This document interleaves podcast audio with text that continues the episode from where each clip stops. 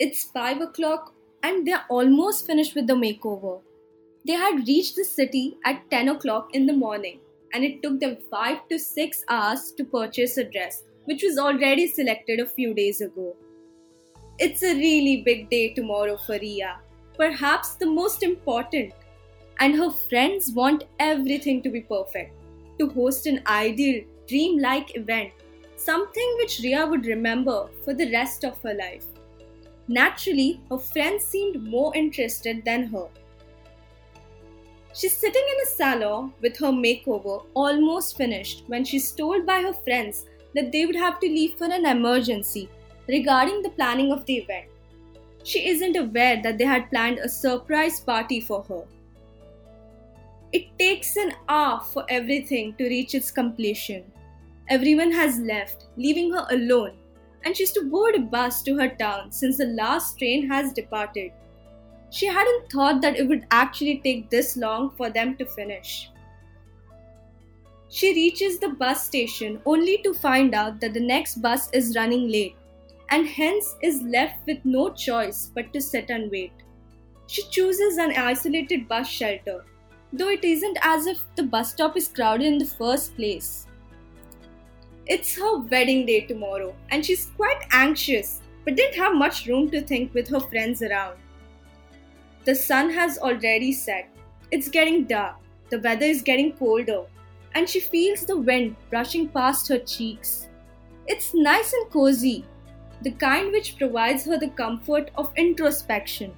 So, without realizing it, she starts to contemplate. Thoughts slowly come to her, which hasn't happened in a really long time. Perhaps due to her busy schedule and responsibilities throughout the recent years. She starts thinking. It starts with the memories formed recently, the one she made in the USA, where she had gone for further studies in the pursuit of a master's degree she starts reminiscing about her college days. She had never thought she would marry someone. It was an evening like this, with slightly cold weather. It was getting dark, and she had forgotten her overcoat in her hostel, and hence could feel it getting colder. It was a day off from college, and her friends had planned a trip away from the city, far from the chatter, the lights, the sound of passing vehicles, and the crowd but her friends, living up to their stereotypes, had called her an hour ago to the place where they would arrive with the van. So she sat down on one of the benches, from where she could see the waves raging against and running over each other, as if they were siblings fighting over a toy. They appeared powerful and mighty, and yet provided her a sense of calm and serenity. Some minutes passed. She called her friends who said that they'd be reaching soon. There was no one around to pass the time or indulge in a conversation with when she arrived. Her eyes wandered off to the railing and she saw someone leaning against them, lost in thoughts similar to the main character in a film. And in some way, she felt like another character. The place felt abandoned, as almost everyone had either gone for films or on their own trips. It was then that he turned around and noticed her observing him. Their eyes met for a few seconds, the eye contact broken by her looking away.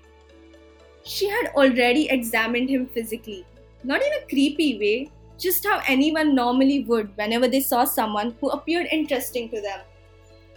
He was tall, and that's something she didn't usually acknowledge because of her above average height good posture, and lean body. He wouldn't be termed muscular, but not skinny either. His hair was probably his most noticeable feature. It had a dark brown complexion, medium length, and you could tell that it was well taken care of. Are you from around here? No, I'm just visiting with my friends. It's our day off from college, and we've planned a trip. What about you? Oh, a trip. Sounds nice. Some time away from the hectic city life. This place is close to me. I just come around whenever I'm feeling low I just want some time for myself. It's the waves that calm me down and help me clear my head. Hi, I'm Mayank, by the way. Nice to meet you. I'm Riya. Nice to meet you too. She noticed that he was responsive and a really good listener. It made her feel as if she could share everything with him, something which was truly rare for her. He sat next to her and they started conversing, ranting about his city and her college life. An hour passed, but she only realized it when her friends arrived with the van. Someone had encountered a family issue and was unable to come, hence, leaving a space for one. Thinking about it all now, it truly seems like fate that she was able to invite him in. Everyone camped around a bonfire that night. She sat down with her friends, and she and Mayank really hit it off, talking about their lives and then moving on to discussing philosophy, literature, and in general, life. Eventually, they started dating and realized that they were comfortable enough to spend the rest of their lives together. So she happily said yes when he proposed to her in college. And tomorrow's her wedding, thinking about which she again feels anxious. It isn't as if the love for each other has melted away, but it's definitely dulled. She noticed things about him which she earlier hadn't. Nothing wrong, just that she didn't expect them. Eventually, the memories take a different path. How petty we humans are, jumping from one relationship to another, like we're boarding ships, only to reach some destination which we know is ideal, but don't want to acknowledge. We compare the people we're with to the ones in the past just to find faults in them. It is then that the memories of her and Prateek come to her mind. What wouldn't she give to see him again? She knows that it's wrong to think about him the day before her wedding, but she can't help it. The train of thought is broken when she notices a distant light approaching her.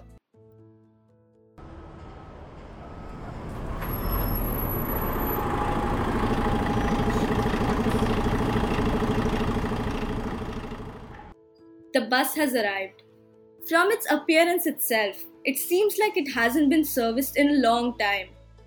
The bus driver, with a cigarette in his mouth, signals her to get in. It's almost empty. Then again, it usually is around this time. As she's climbing the bus stairs, she takes a peek inside with her hand on one of the supports. It is at this moment that she's frozen in her place, still as ice. She finds it difficult to believe.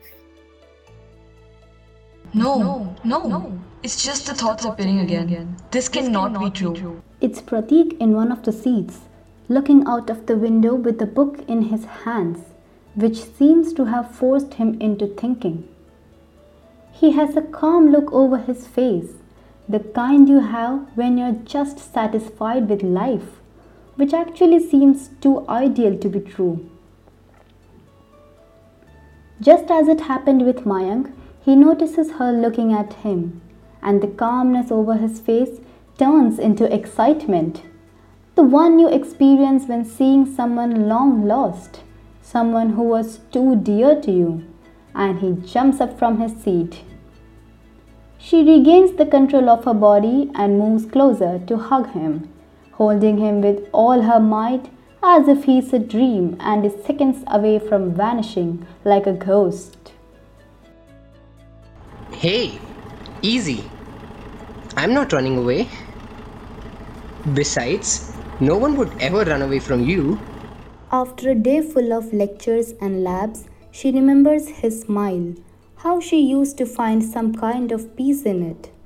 She loved these small details and features of him, how easily he would make her laugh at one moment and turn into a really good listener attentive as an eagle the next. She always felt as if talking to herself or introspecting while indulging in long conversations with him. Sometimes she pretty much did.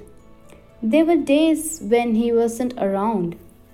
She would be feeling low and would just imagine talking to him, ranting about the hectic college life, her grades, the pressure and expectations from family or maybe someone she fought with, and it calmed her down and provided a sense of relief. She told him about how this used to happen to her when he wasn't around, and he laughed at it for hours, embarrassing her whenever he got the chance. It took him ages to propose to her, which he had always believed would never happen because from the beginning he wasn't much into relationships.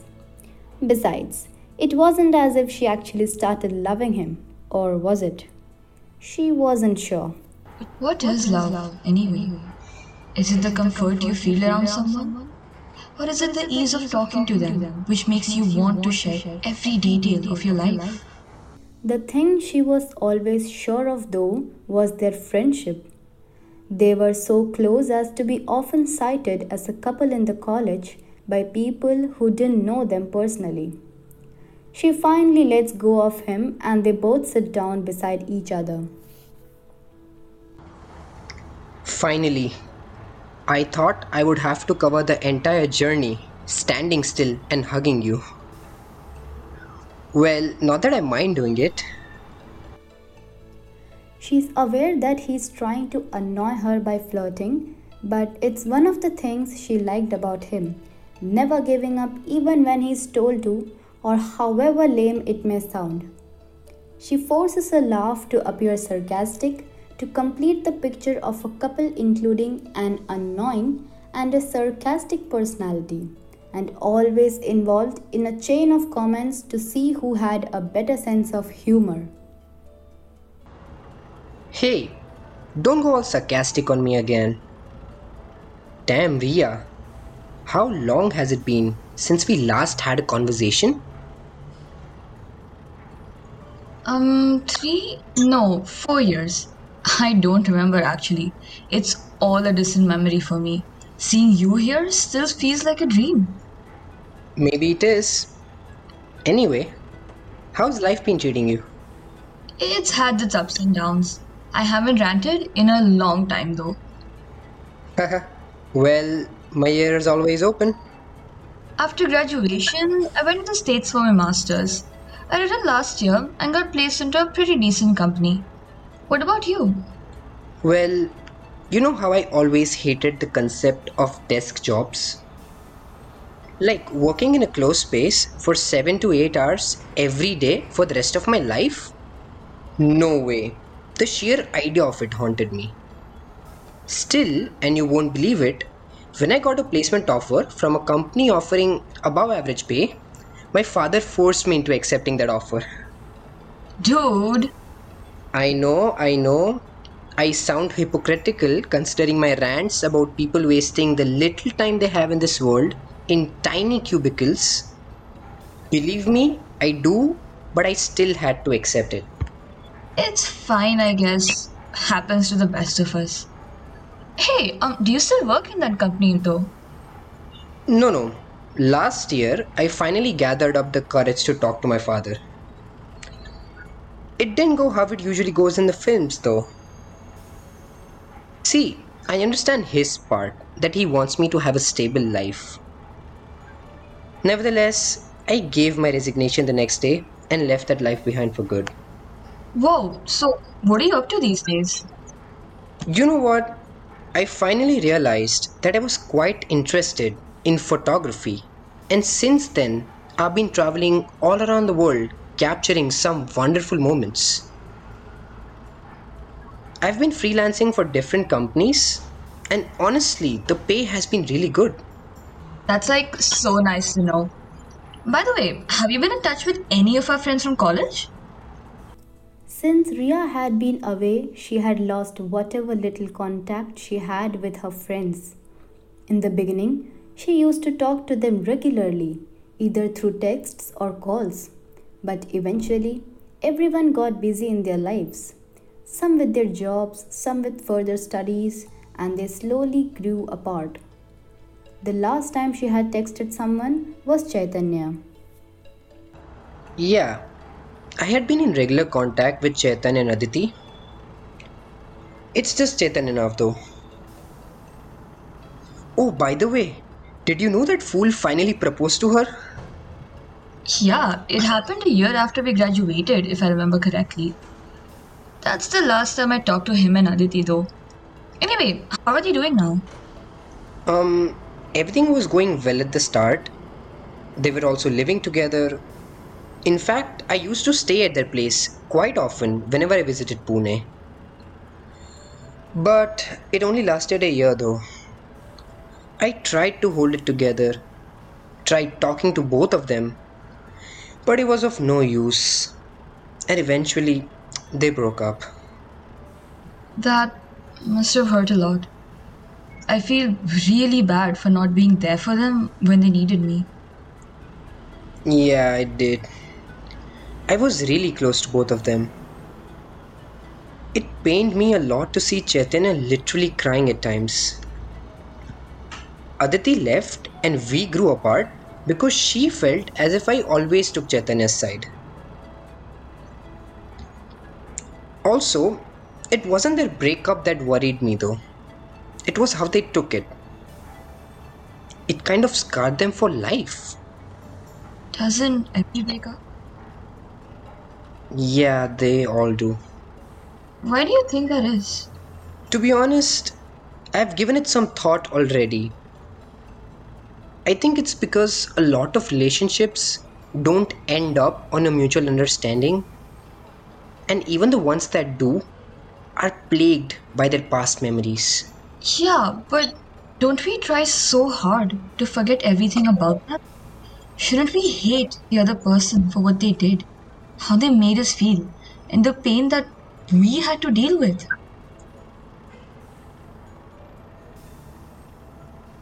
See, we do try to forget everything about them, but I don't think it's practically possible. Like we recommend people to get over it, but can we really? Our memories never just go away. But don't we try so hard to not think about these memories in order to move on? Yeah, I do agree that they get dulled over time and we succeed at not thinking about it at all when we meet someone new. But it all comes back whenever we sit in solitude.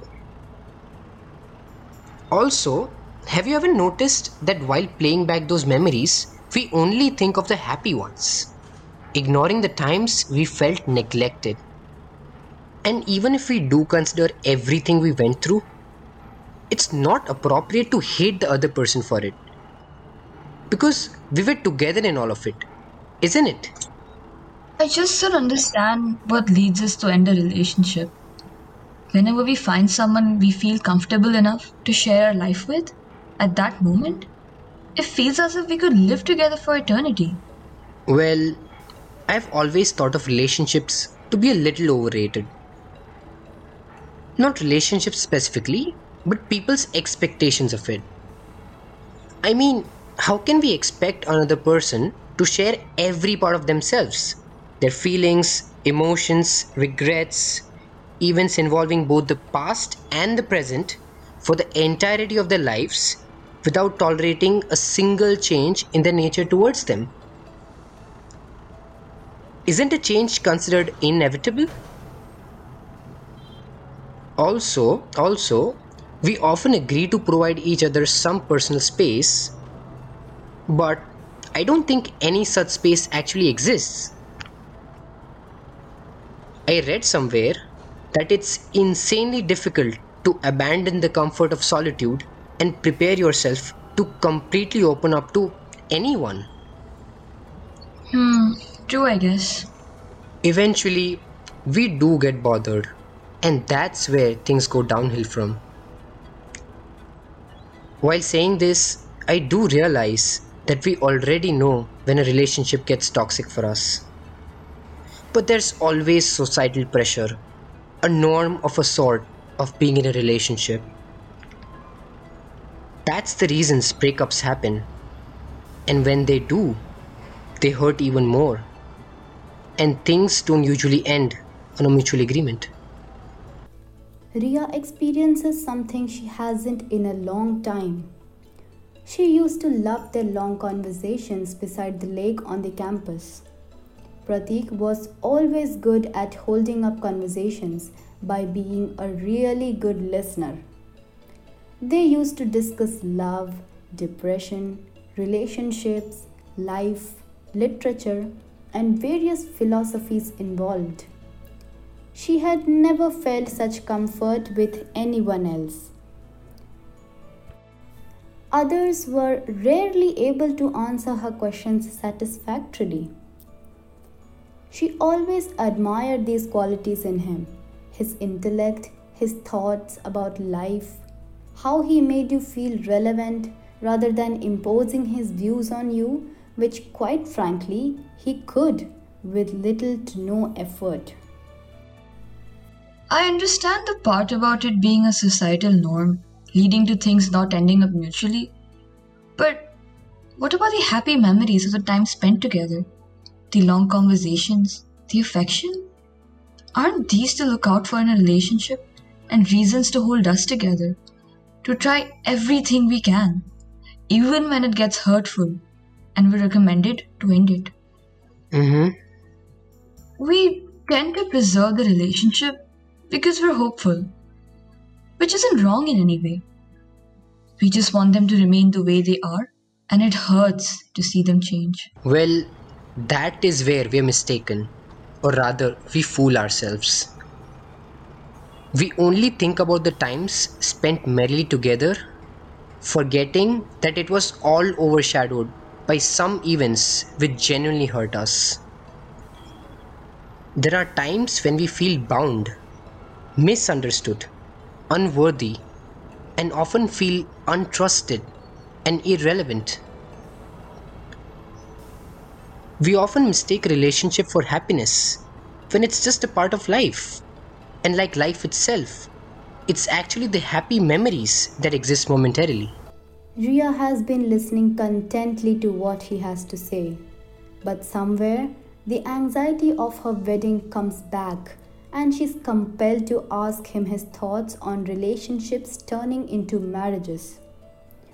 All this while, she realizes that she is basically looking for an answer for herself, but doesn't feel comfortable in accepting this fact. I realize how sometimes we might feel like we're compatible enough to spend our entire life together. But another thought I had come across once we know someone for what they truly are, we start losing interest in them. And it's our inherent human nature. Like, we get tired of answering to them, subjecting ourselves to their opinions and their never ending expectations. We end up having kids, and I know that we truly love them, but eventually they become the reason for us staying together and not the other way around. The relationship just loses its affection and trust. She wants to tell him about her wedding the next day. She wants to know how he would react to it. Would he be sad? It's been so long already. Does he still feel the same way about her? It becomes unbearable and she ends up just blabbering it out. Prateek, it's my wedding tomorrow.